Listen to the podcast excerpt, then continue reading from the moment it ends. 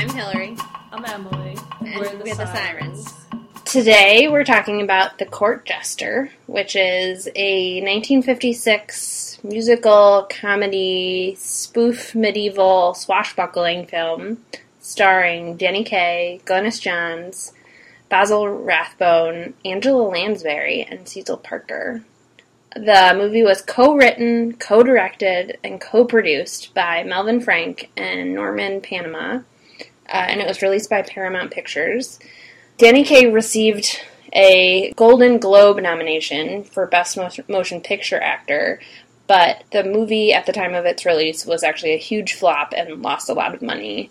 Yeah. I didn't know that. Yes. It was also an enormous challenge for the arranger and composer Vic Schoen, who was did most of the musical score for the film because it was his first feature film and he like had no training on it. But also some of the songs were written by Danny Kaye's wife, Sylvia Fine, who was an accomplished composer and producer in her own right. Um, yeah.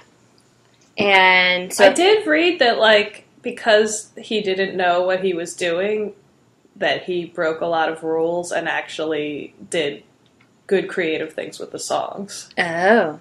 And actually, I was listening right before we started recording. I was listening to the soundtrack to this movie that is on Spotify, and it actually has a lot more songs than are in the movie. So I didn't have a chance to see, you know, if they appeared somewhere else. But Danny Kaye recorded a lot of songs that are not actually completely in the movie. So the film follows a resistance move- movement in a medieval country where probably England, where the royal family has been deposed and murdered by Roderick, who becomes the king.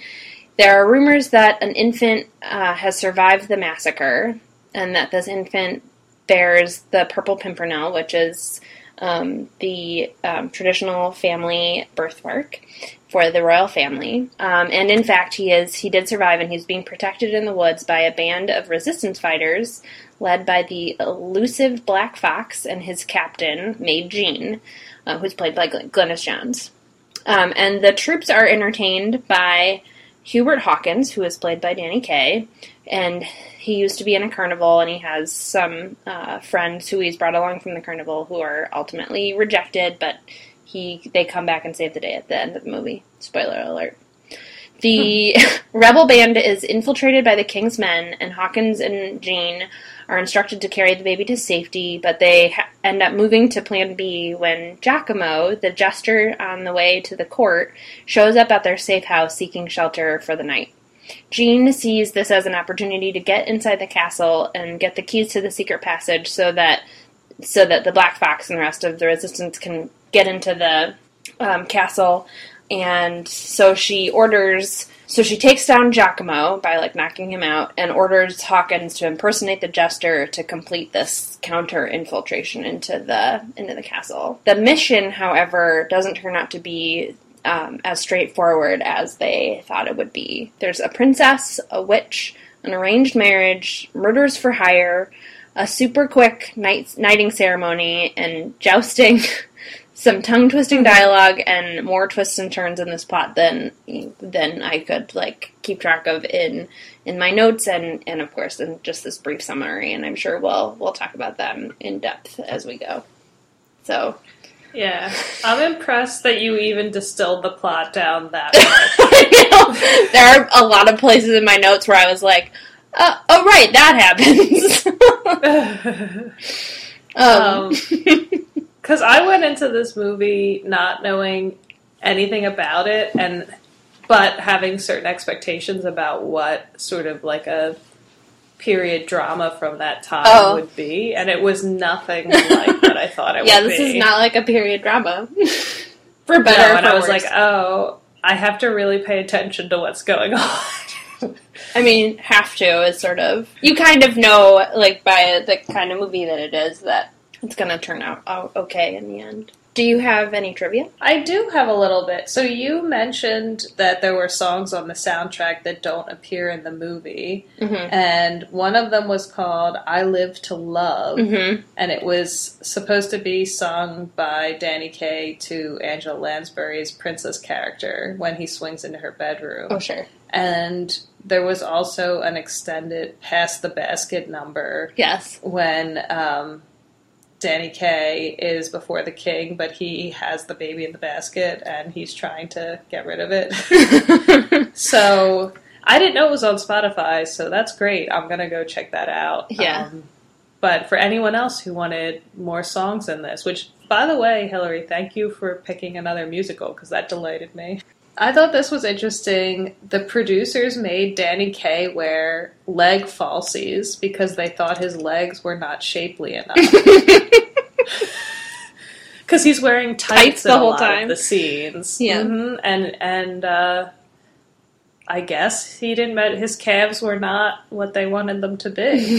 so, I think that's pretty hilarious that they even make like fake leg muscles to wear. Isn't that a thing though? I this is showing my total ignorance about actual medieval history, but wasn't there a period of time where there that actually existed that like fancy men in the courts actually did wear like cal- calf falsies to like highlight their calf muscles that they did or did not have? Oh, I mean, I don't know, but it sounds plausible based on the crazy things people do to Yeah. meet certain beauty standards. Yeah. And I guess if you were wearing tights a lot, then the legs are the thing. Yeah. So, um, it made me think of like all the prosthetics that the uh, female actresses that we have talked about have had to wear. But this is the, I think it's the first time we've mentioned a male actor having to wear something like that. Yeah, I think you're right. Um, so is it Basil or Basil Rathbone? Uh, I think basil, but Okay. I mean it's spelled exactly like the herb.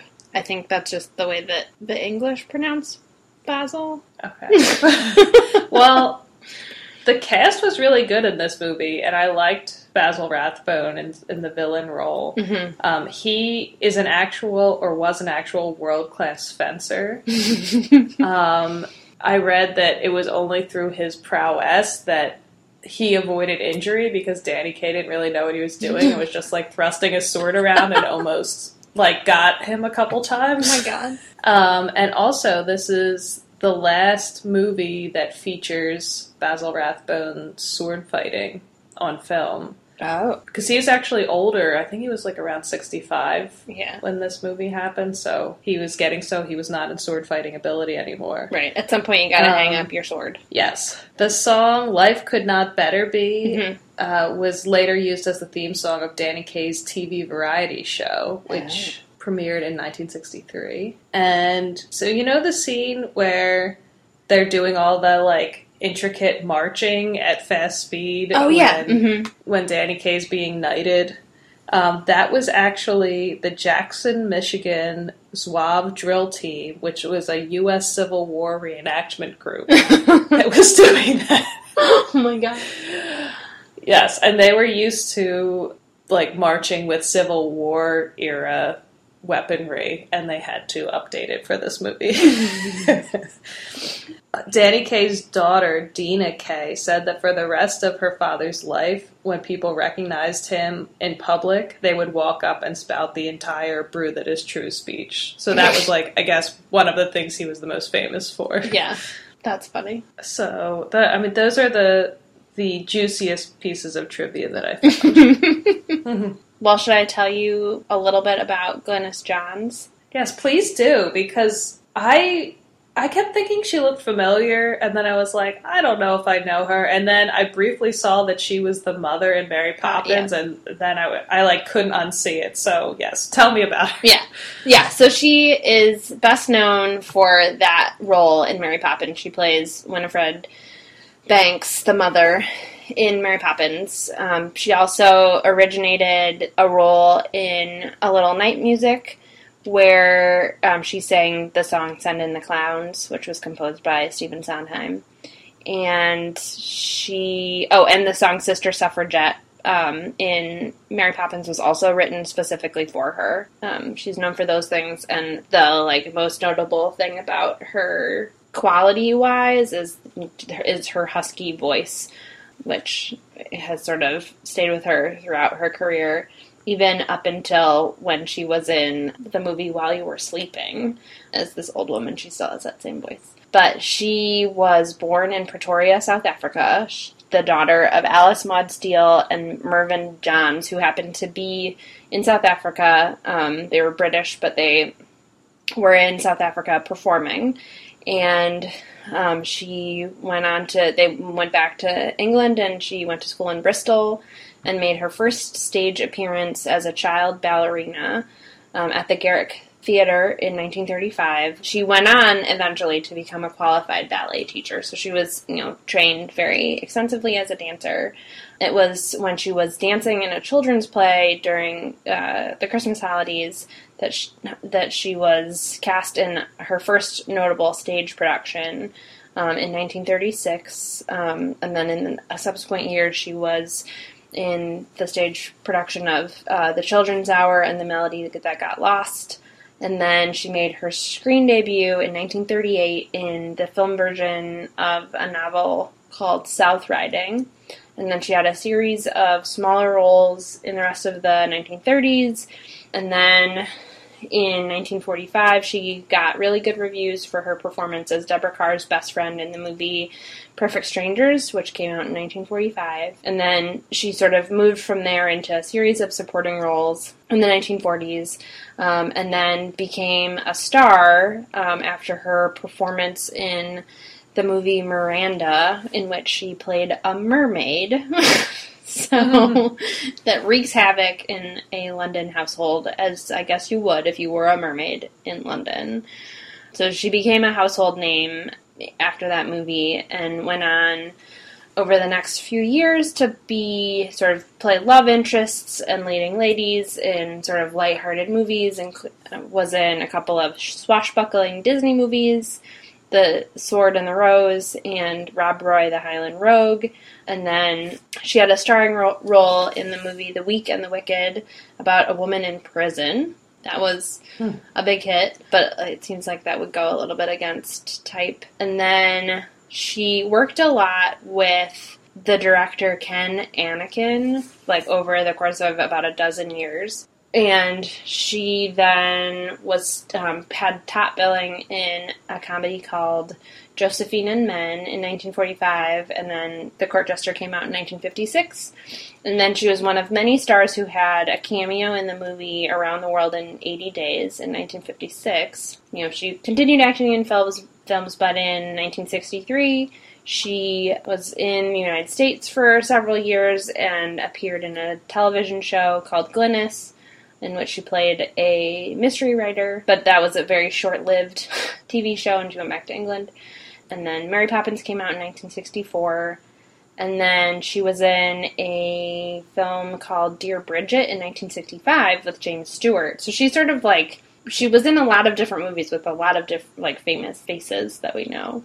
But like starting in the late 60s, she um, she was in a lot of character roles um, and moved to work increasingly on the stage. So she sort of left her film career and just did a lot of theater, including a little night music, for which she won a Tony Award. She did in the 1970s um, return to film, you know, and did a couple, a, a few more films in the 1970s, but um, continued to work very steadily on the stage. The first season of the NBC sitcom Cheers. She guest starred as Diane Chambers' mother.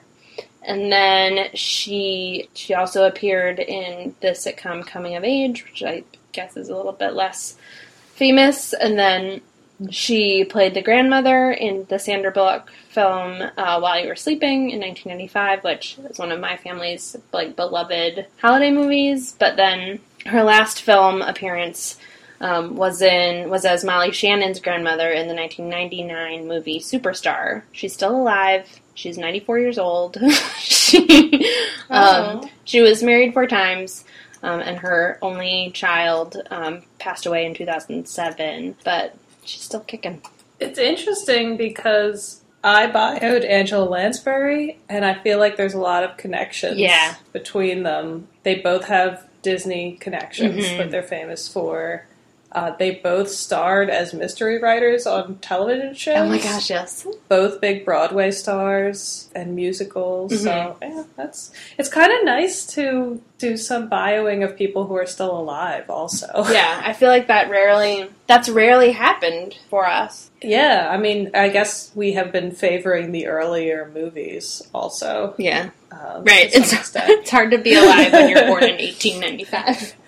exactly. Um, Um, well, tell me about Angela I- Lansbury. so, Angela Lansbury is near and dear to my heart for many reasons. And so I did not know she would be in this movie, and I, I think it's the first time I've seen her in anything like as a younger actress. Oh, And- we have to watch the movie Gaslight then. yes, because I've only seen Gaslight on stage. I've never seen the movie. Well, it's a movie for our time.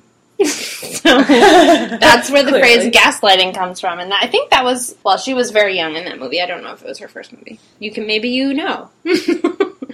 Yeah. She was born on October 16th, 1925, to an upper middle class family in Regent's Park, central London. Uh, her mother was the Irish actress Moyna McGill, and her father was the English politician Edgar Lansbury. And her paternal grandfather was the British Labour Party leader George Lansbury.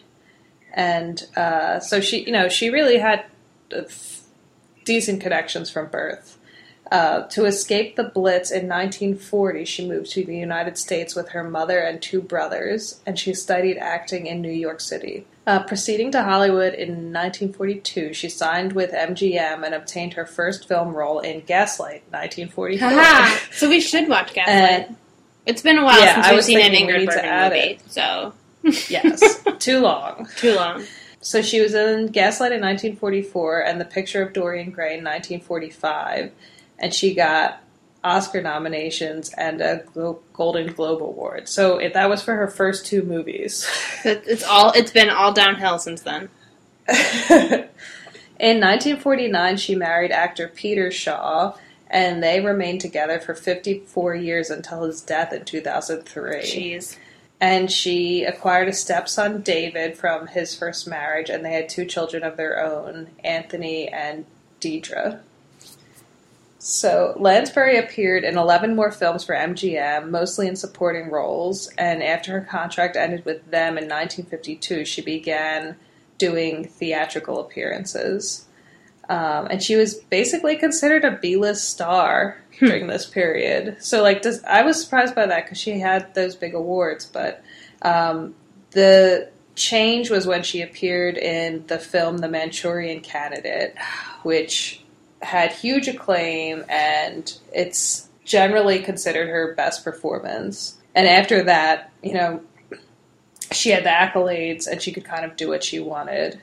Um, so she gained stardom on Broadway for playing the lead role in the musical Mame in 1966. Oh, I which forgot earned about her that. a ton of awards, and she became a gay icon. um, I knew I liked her. so I know I have the soundtrack version of Mame with her as the lead role, and it is she's amazing. She's just amazing.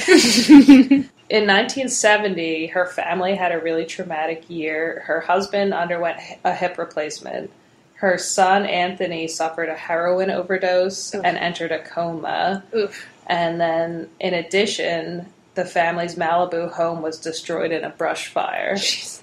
From what I read, she and her husband never really fitted in the Hollywood scene. They weren't interested in it. Mhm. She was sort of like like quote unquote too British for it. Like she wasn't a partier. She Mhm. liked to stay home. Like she cared a lot about her family. So I don't think she was sad to leave California.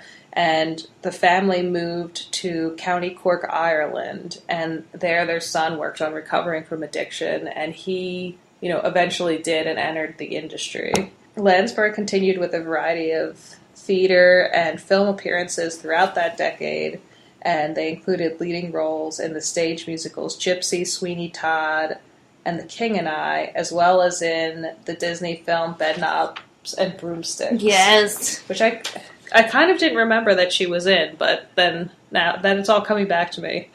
In television, she achieved worldwide fame as fictional writer and sleuth Jessica Fletcher Yes. in the American Whodunit series Murder She Wrote, which ran for 12 seasons from 1984 until 1996 and was one of the longest running and most popular detective dramas in television history. Yes. And I was a huge fan of that show, probably unsurprising to, to everyone. When I was off from the school in the summer, I would do the double whammy of like lifetime television of unsolved mysteries and murder she wrote. And It's a I it's still a it's a it's a wonder that you didn't become a mystery writer. I know. I mean, there's still time, really. That's true. But I, I, I also think she was kind of a fashion icon for that role. Oh, Like Jessica Fletcher. I mean, that might also just be my personal opinion. but she had a very distinctive style in that role. yeah, she can be our personal fashion icon. Yes. Um, she so through Corey Moore Productions, which was a company that she co-owned with her husband, she assumed ownership of the Murder She Wrote series and was its executive producer for the final four seasons. So what you're saying is that she's a badass. Yes, what I'm saying is that she's a boss lady. Uh, she also moved into voice work during this period and contributed to animating a- animated films like Disney's Beauty and the Beast Yeah. from 1991. Um, and since then, she's continued to tour in theater productions and make occasional film appearances. And I think most recently, she was in um, the new masterpiece Little Women as Aunt March, which was great. She was really great. Oh, I mean, I I have been meaning to watch that, so now I guess I I have to. Yes, this is your excuse. Okay. She received an honorary Oscar and she won five Tony Awards, six Golden Globes, and an Olivier Award. Ooh. Uh, she, she's been nominated for other industry awards, including the Academy Award for Best Supporting Actress on three occasions and various Primetime Emmy Awards on 18 occasions. And in 2014, she was made a Dame Commander of the Order of the British Empire by Queen Elizabeth II, and she yet lives. Yay! Two people from this movie who are still alive. Yes, and two like pretty awesome ladies. Yeah, totally badass on screen and and in real life. Yes. Um, and I feel like we should say that we are not ignoring Danny Kaye. We just know that we're bioing him in an upcoming episode. So don't worry. Don't add us. Danny Kaye will get his due. Yes, he's getting his due. We are not gonna. We won't. Yeah, we won't neglect him. We'll talk about him plenty. Um, So should we get into it? Because I know this is a movie you picked, and I know you have a history with it. Yes. So yeah. what's that about? So okay, so when I was probably fourteen or hopefully not fifteen, let's say in my adolescence, we had in our basement this like totally hip like entertainment system where there was like the tape deck that was hooked up with the like stereo system for the TV and the VCR. And so I would do this thing where I would record onto cassette tapes parts of like the movies that I loved. No, I was probably older because I think I was probably 15 because at some point I so I would make tapes of these of, you know, Casablanca, Court Jester, I can't remember what else, you know, other I, I think eventually Cactus Flower. It was mostly oh, and um, Ninotchka. I had this tape of like various movie clips that I then would like play in the car when I was driving around when I was like 16. I think probably even before I was like technically allowed to be listening to music while I was driving. Sorry, Dad, who was listening to this. Um, it was old movie clips, so it was not cool. I have to tell you that this is like the nerdiest thing that I have ever learned about you, and like And you know, competition. yeah, I mean, you know some nerdy things about me. So I have portions of this movie still memorized because of that. The opening number it was on there. Um, Life couldn't possibly better be. The whole Palace from the Chalice um, exchange is on there. Like it there was a moment when this when we we were getting to that scene that I recognized what was coming based on where I had started recording it, um, which was right before Glynis John takes a breath, and so I knew what was coming because I recognized her breath. oh my gosh! So I there are portions of this movie that I have memorized still. Wait, I have to ask you. Can you today say the uh, chalice The- with the palace? I can't do the whole thing anymore, but you know, I the pellet with the poisons and the and the chalice from the palace and the pal- no, I can't do it anymore. Apparently, um, maybe I'll it'll come back to me as we're talking about it. the pellet with the poisons and the vessel with the pestle and the chalice from the palace is the brew that is true. There you go. oh, that was good. but you don't want the pal- palace from the chalice from the palace. yeah, but but don't I? Don't they change it? Yeah, they change it because the want chalice from the palace was broken. So then he won. Then there's the cha- the flagon with the dragon that has the pellet with the poison. I think. Oh my gosh. Yeah. so that is how I spent my time when I was 15 or 16. Um, You know what? That is like time well spent compared to what a lot of sixteen-year-olds are doing. I mean, so. yes. I mean, I think you know, at some point, like I fell in love with old movies from watching um, Hans Christian Andersen, which is um, another movie that stars Danny Kaye. So Danny Kaye was the first like old movie actor that I realized wasn't alive anymore, and like Danny Kaye was the way that my dad taught me about like old movies and. And so we had to like make our way through the, the Danny Kaye canon, and eventually got to Court Jester, where I stayed so- until I watched Skokie many years later, which is a very different Danny Kaye movie. But so yeah, so that's that's the basic history of Hillary's nerddom. I have I have respect for that nerddom. so I I came to this movie with no knowledge of it really. Like I've seen Danny Kaye in other things and liked him in other things, mm-hmm. and I liked him in this. So I'm glad you made me watch it because normally I would be like, oh, medieval drama, no way. But but it's but, clearly that's not what this was. right, but it's a musical and it's ridiculous. So- Does anyone else sing in this movie besides Danny Kaye? No, I mean I think at the oh. the close. I mean the the the little people do, but they are also carnival performers, or that's who their characters are. And then I think in the very end, everybody joins in with the the reprise of "Life Could Not Better Be." But you know, it's hard to tell if they're actually singing or if they're just mouthing the words because it's the like chorus Yeah. at the end of the movie. Well, it seems like such a waste because you have these amazing singers in the cast, and none of them sing except Danny Kaye. I mean, Danny Kaye's a great singer too, but like, hey, how about having Angela Lansbury do like a duet with him Mhm. something? Yeah, and and then Glynis Johns is there too. I've never thought about that. That there are like plenty of there are plenty of other singers who could be singing in this movie. Um, So I think my general reaction to it was like, and I'm sorry to say this because it might pain you, but like this was good and I enjoyed certain parts of it, but I don't know if it was for me. it's well, it's a terrible movie. it I don't think it was. I mean, it was very. A lot of the scenes were very clever mhm. In a lot of ways. I don't know. There was just something that was like, I don't know if I. It's not one that I would have chosen, but I'm glad I watched it. Sure.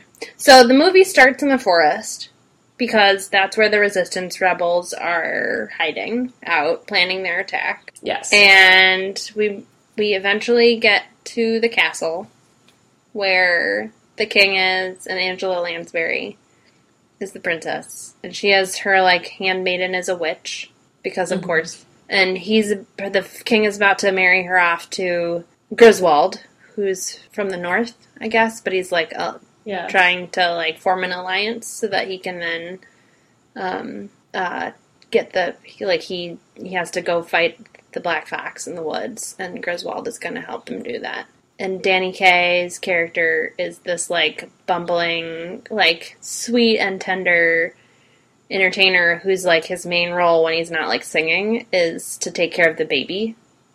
And then Yeah. the um the like woman who's in or, yeah, the woman who's in charge of the resistance movement when the Black Fox is like off scouting or whatever is Jean, the maid Jean, um, who's played by Glynis Johns. And so we have her, who's a really strong female character, and I don't, I don't know if we can say that the princess is a strong female character because she's mostly interested in getting married and marrying someone that she loves. But she keeps threatening that if her dad makes her do things, she's going to throw herself from the highest tower, which seems like that seems like a credible threat, actually. well, I have to say that one thing that I noticed about this movie was that all of the women characters had a lot of agency. Mhm. I mean, like it's super obvious with me. I loved the gender reversals in this. I think that was probably my favorite thing about this movie. Yeah. And like obviously Maid Jean is like the captain of of the resistance and like she has agency. But also I thought the fact that the princess basically says no to her dad Mhm. and like asserts her own will was significant. And then also her attendant, the witch, is also making things happen behind the scenes and like manipulating people. So all of them are doing things that contribute to the plot Mhm. and like affecting other characters, Yeah. which might not seem like a lot, but for like movies from this time, that is a lot. hmm Right, that they actually are part of. There's a lot that happens in the plot, and they are very intrinsically like connected to it. Even when, like, there's a part where Jean is basically kidnapped by the king's men and is then chosen to be the king's handmaiden, and she uses that to get the key to the secret passage. And then when he's like basically about to like sexually assault her, she makes up this story about how, um, you know, her father had this like horrible disease, and everyone in her family died of this horrible disease, and like their family is famous for carrying this horrible disease so much so that they named it after her family. And which I loved. It's like, oh, a little, uh, a little medical knowledge to like fend off the predatory king. It's lovely. Yeah. I was like, is this STD humor in this In a movie In from the this movie? 1950s? Yes, it is. Uh, yeah, she was great. uh, But the one thing that annoyed me was that in the very end of the movie, everyone acts like Danny Kaye was the hero. Mhm. But really, she's the hero. She Mhm. is the one who accomplishes everything. Yeah. But they act like he is the. I mean, he's he does some stuff, but he's also just bumbling around a lot, and she's fixing everything and making everything happen. Right. Yeah, and he a couple of times like refers to her as like a little girl and like, you know, how can, you know, such a little girl have so much responsibility, which I had forgotten about and I was sort of rolling my eyes as I was watching the movie. She sort of transcends all of their expectations, I guess, and like but also manages to like be both the leader of the resistance and also like definitely feminine and a woman and like not afraid to Mhm. like say yes i'm in love with you hawkins but we have to do our duty for the um for the true king of england this tiny baby and i love too that the fox you know in the beginning of the movie when hawkins is holding the baby and he feels uncomfortable about like baring the baby's butt to all these new recruits and Hawkins is like, shouldn't a woman be doing that? And the Black Fox is basically like, the only other woman around, like the only woman around here is Maid Jean, and like she's too valuable. she has other skills. Yeah. Like, sh- shut up and keep mooning people with the baby. I thought it was interesting in that scene where they're in the shack together Mhm. that they I mean in in this age where we're talking about toxic masculinity a lot. Mhm. I mean he basically just puts it out there and it's like could you possibly love a guy who was like sensitive like me and not traditionally masculine and doesn't know how to fight Yeah. and she is like yes that appeals to me i I am attracted to that. Yeah. And I just, I mean, I know that it's kind of like play for laughs in this movie, but it was nice to see. Yeah, although in that scene it wasn't it wasn't so much played for laughs because he's like he has to put the baby to sleep and he's the one who's like singing the lullaby and Yeah. as we said, you know, Glynis Johns can sing, so like they could have very easily been like, "Oh, Glynis Johns is going to take this song." you know, they made a like conscious conscious choice, partly because Danny Kaye was there and he can sing, but you know, to to have him put the baby to sleep and then be like, "Hey, I'm in love with you." And I love in that scene too that like it starts raining and they're gonna get rained on, and she's like, "No, we can both sleep underneath the you know the covering that I've like rigged up. If you get wet and you don't sleep, you'll be of no service to the king." Um, I like how utilitarian it is. She's a very complex Yeah. character. She is. And in a way, like, I wish that she had not been such a straight man. Because I feel like she could have, she doesn't really get a lot of funny lines. Mm-hmm. And she's more just like keeping her face neutral and taking care of business. Right. But I wanted to be like, you could take care of business and also get the laughs, Yeah. Maid Jean. Jean. Yeah. That's when Breckenridge's Scourge comes in. Oh yeah, that's true. Um, so what did you think She about is. the all of the different like comedy bits in this movie? I feel like there were a lot of bits that were in various scenes that either have become like classic since this movie or or are like just like classic bits of comedy. Like Danny Kaye at some point is when he's first impersonating the jester, he you know, the guards or whatever are surprised that he speaks the king's English so well. And so he, you know, launches into French and Italian and German, but they're like obviously like nonsense versions of those. Yeah. Which I feel like is a like a pretty classic joke to, you know, be like the nonsense versions. Like we all can recognize that, oh yes, that's like that sounds angry, so that's German. Uh, well, it was like um, one of the early ones we, one of the early movies we watched with Charlie Chaplin speaking fake German, oh right, yeah, I forgot about that. which was like so ridiculous. I thought that was really funny. I mean, I'm of two minds about it because some of it was absurd to the point of kind of being annoying to me, Mhm. the comedy, Mhm. and some of it really hit home. So I was like intermittently laughing out loud and being annoyed. but I really liked all the wordplay stuff Mhm. A lot, and The flagon with the dragon.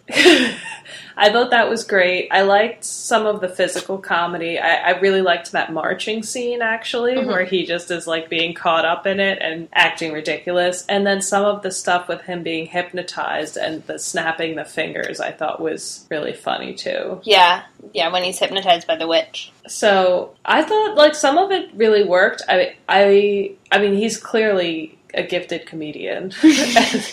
I like seeing him dance. I like when he does like comedy slash dance.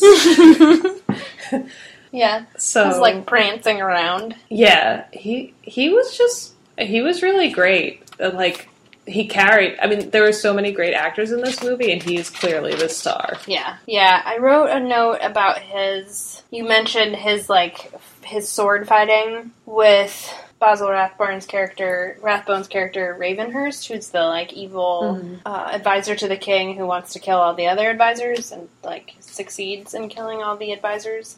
Or he doesn't succeed. The the witch succeeds in killing all of them. Like the combination of the duel between the jester and Ravenhurst, and the like, then combining that with the whole snapping thing, where the witch has hypnotized him so that he will be the princess's lover because you know she needs to make sure that that the princess doesn't end up marrying Griswold. So he, she hypnotizes the jester to be be the princess's lover but like and brings him in and out of it by snapping and then the snapping gets rolled into this like draw, long drawn out duel with ravenhurst and so like ravenhurst like snaps periodically to like emphasize the point he's trying to make as he's as they're dueling. And so there are moments when they're dueling like sword fighting in a like very obvious stagecraft to it and is it looks like they both know what they're doing and then he snaps and danny kaye just starts like waving the sword around, like totally, like foolishly, and in a way that you're like, how is he not dead already? But Yeah. it just sort of like that scene in particular. I was watching it this time and going like, oh my god, he like is such like the two of them are such good like actors and have such like amazing skill to be able to go from this like pretending to be sword fighting, pretending to be like have no idea what they're doing in like within the like the time it takes to like snap your fingers. Yeah, I thought that was amazing. That whole scene was great. I I also thought it was really funny just in the beginning when he's hypnotized and he goes to the princess. Mm-hmm. He's like this exaggerated version of what like you would think a like prince or ardent lover would be Mhm. going to a woman and it's just so ridiculous. It's like he's never met her Yeah. He just showed up at the castle and then like all of a sudden he's swooping through her window and like declaring his love for her and like he literally does not know this person Right. He's never laid eyes on her. But it like sort of highlights Yeah. the like absurdity of the like arranged marriage with Griswold from the north or wherever he's from. yeah you could see why she would want something different Mhm. but i thought it was funny that the person who she ends up falling for the, his role in the court is that he is a jester Yeah. because I was like, that's not really a romantic hero, but I don't know. It seems like she's fine with it in the movie. Right. She doesn't care. She just wants someone to romance her. Yeah. Question. Yeah. How did you feel about the use of little people in the movie for laughs? I mean, it made me uncomfortable. Although it made me uncomfortable, but what I appreciated was that Danny Kaye's character was like, "Look, these people are, the you know, they're my friends, and I worked with them, and they're like, they're great, and they, you know, they care about the king." And the fox, who's like the who's supposed to be the the hero, the the leader of the resistance, is like, "Oh no, you know, they're they're little, we can't feed them, they're like not powerful, they can't fight." and he's really dismissive of them and they're like okay well sorry you know and then it turns out and then that they like save the day of course because there's the like rock slide or whatever and normal quote unquote normal sized adults can't get through but the little people can so he has to go and like get them made me slightly less un- uncomfortable but on the other hand it like especially since their voices are clearly like manipulated so that they have higher voices and they sound like children Yeah. I mean, they're adults. I thought the weirdest part was that whole construction where they were like laying on their backs and passing people up the line Yeah. with their feet. hmm And I was like, what? What is happening right now in this movie? Yeah. Um, I mean, yeah, that was like so ridiculous because like like are the the people that they're like passing around on their feet are they unconscious and how did they get to be unconscious? yeah. Yeah. It, I mean, I could see your point that it, they were saying like, oh, these people can come in and save the day, but it was so clearly meant to be ridiculous. Yeah, and totally. like Danny Kaye was supposed to be like the de facto leader Mhm. of this little person army, and isn't that hilarious? That Yeah. that that was the only part of this movie that made me very uncomfortable because like there was like the rounding up of the women Mhm.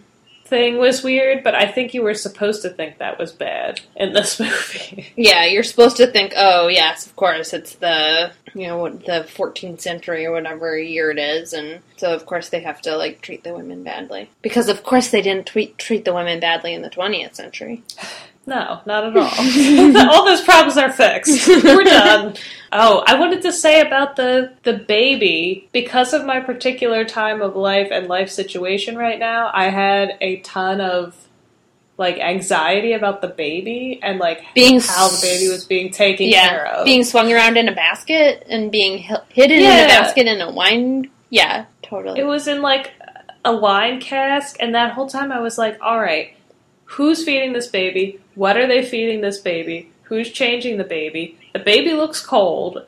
Like, what is yeah, there you have to like suspend some like disbelief where you're like, wait a second, this baby is in a wine cask and isn't making any noise at all. this baby is being Yeah, swung although- around haphazardly in a basket and isn't making any noise at all. Isn't sliding out of the basket. no. I did appreciate that they used a real baby, and it was obviously a real baby the whole time. Yeah. like that part was good. Yeah. But um, I mean, the movie is is so absurd that like I didn't have a lot of factual problems with it, but that particular part gave me anxiety. Right. Yes. Because you happen to know. yeah.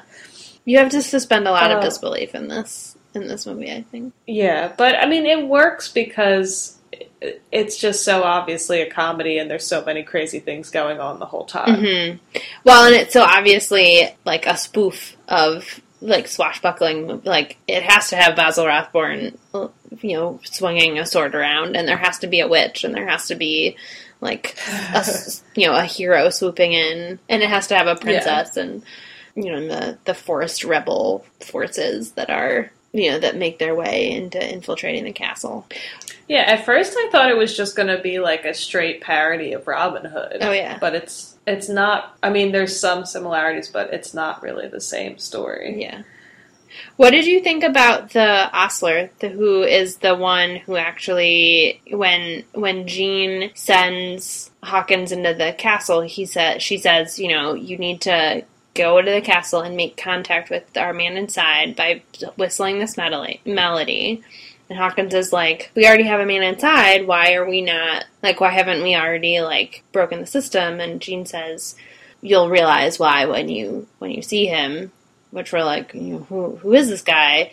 And he there's this case of mistaken identity. So he goes into the castle whistling the the like resistance melody which like is not very covert. But he thinks that ravenhurst is the guy inside and not the ostler. And so he thinks that oh like you know ravenhurst is is the resistance guy but it turns out, like, pretty quickly that the lowly servant is the resistance guy, and the reason why he hasn't been able to make any inroads is because he's just a servant.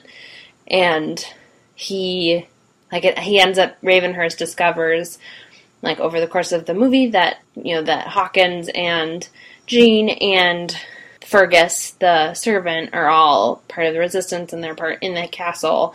And they end up torturing and killing Fergus, the servant, which Jean just sort of like mentions casually, which I was like, like he basically protected you guys. I mean, I know this is a hard business, but like, you can't just mention that casually.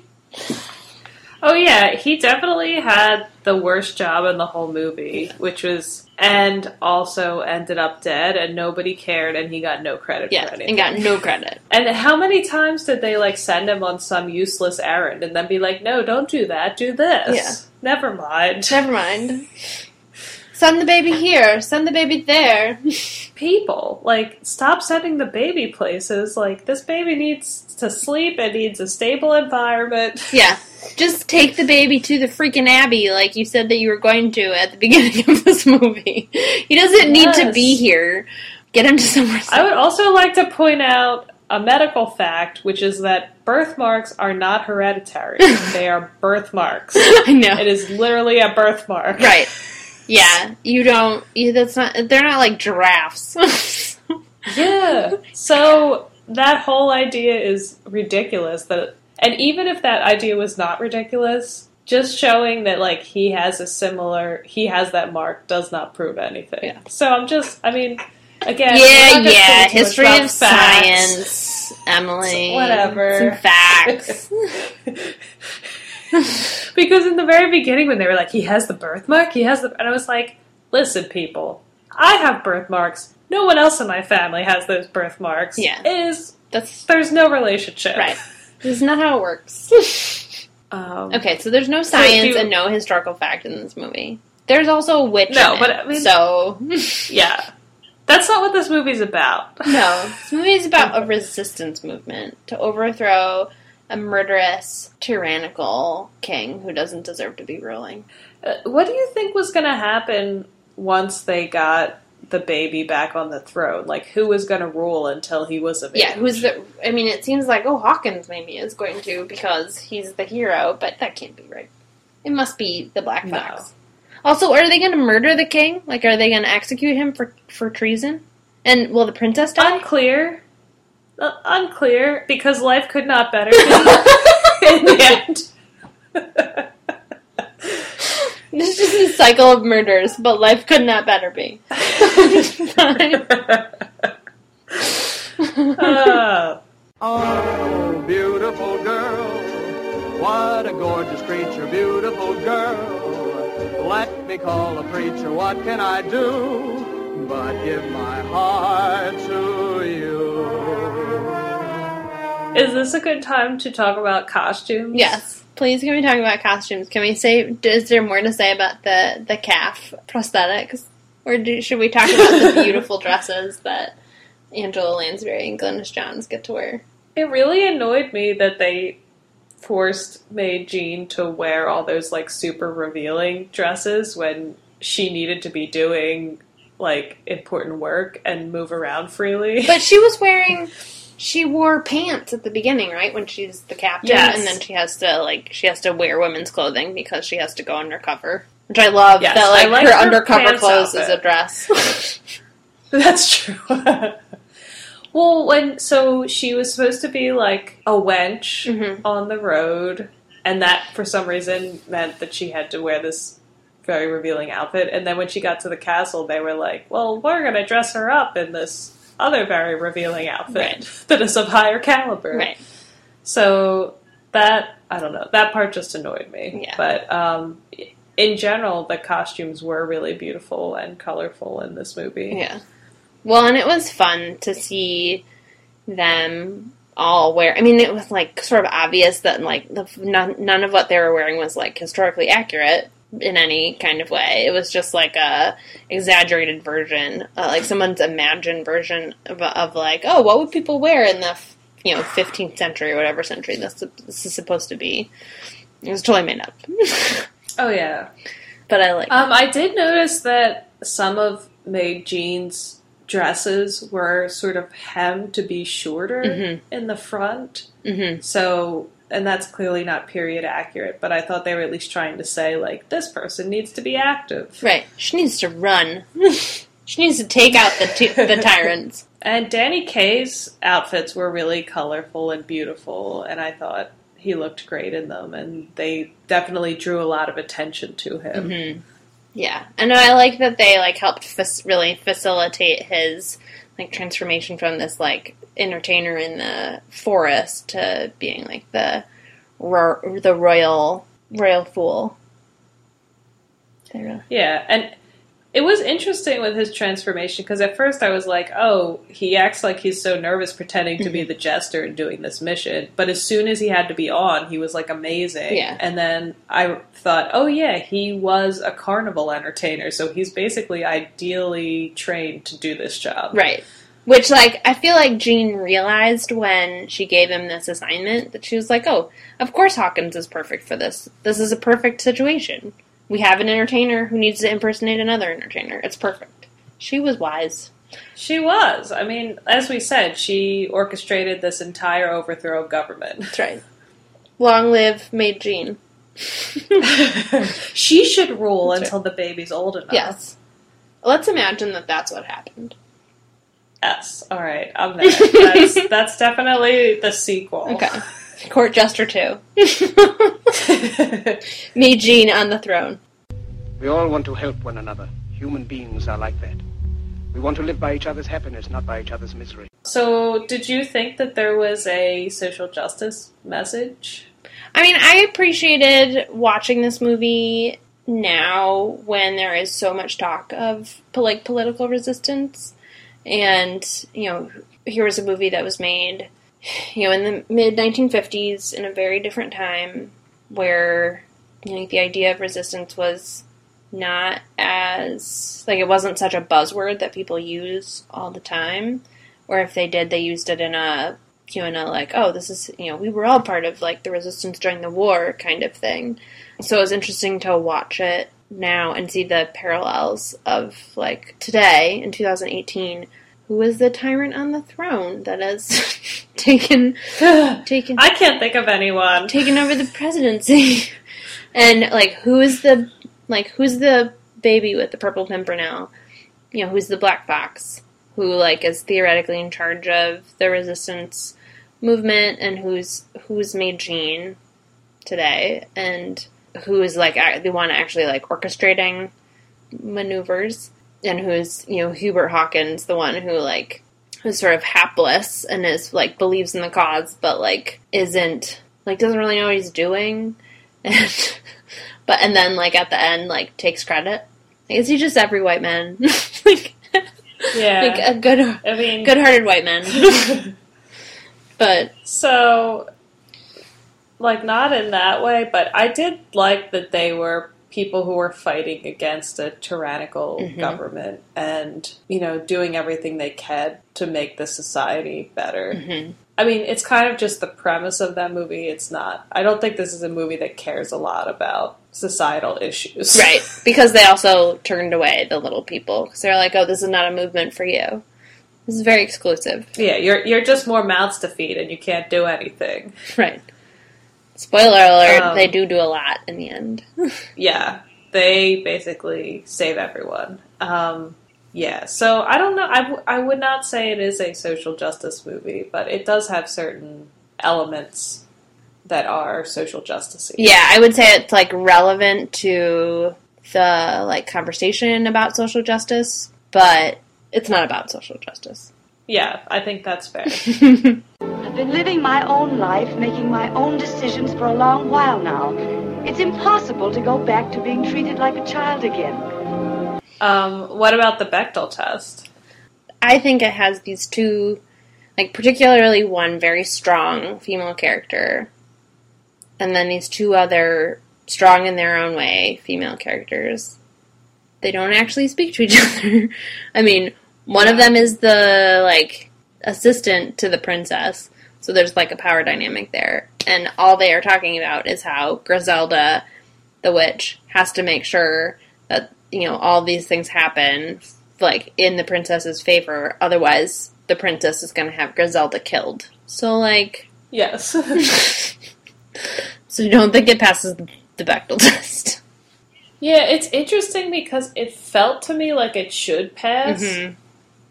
But it doesn't pass. no i mean Because I was like, oh, it has like several developed female characters and it subverts gender roles in Yeah. in a lot of ways, but yeah i think it's a, but none of them talk to each other about anything except men, yeah and or or they just don't talk to each other at all. period right i mean yeah i think in some ways it like complicates the idea of the the Bechdel test in the way that I think like Ninotchka does, the movie Ninotchka, where there's like a woman in charge of making sure that um, you know the thing that's supposed to happen actually does happen.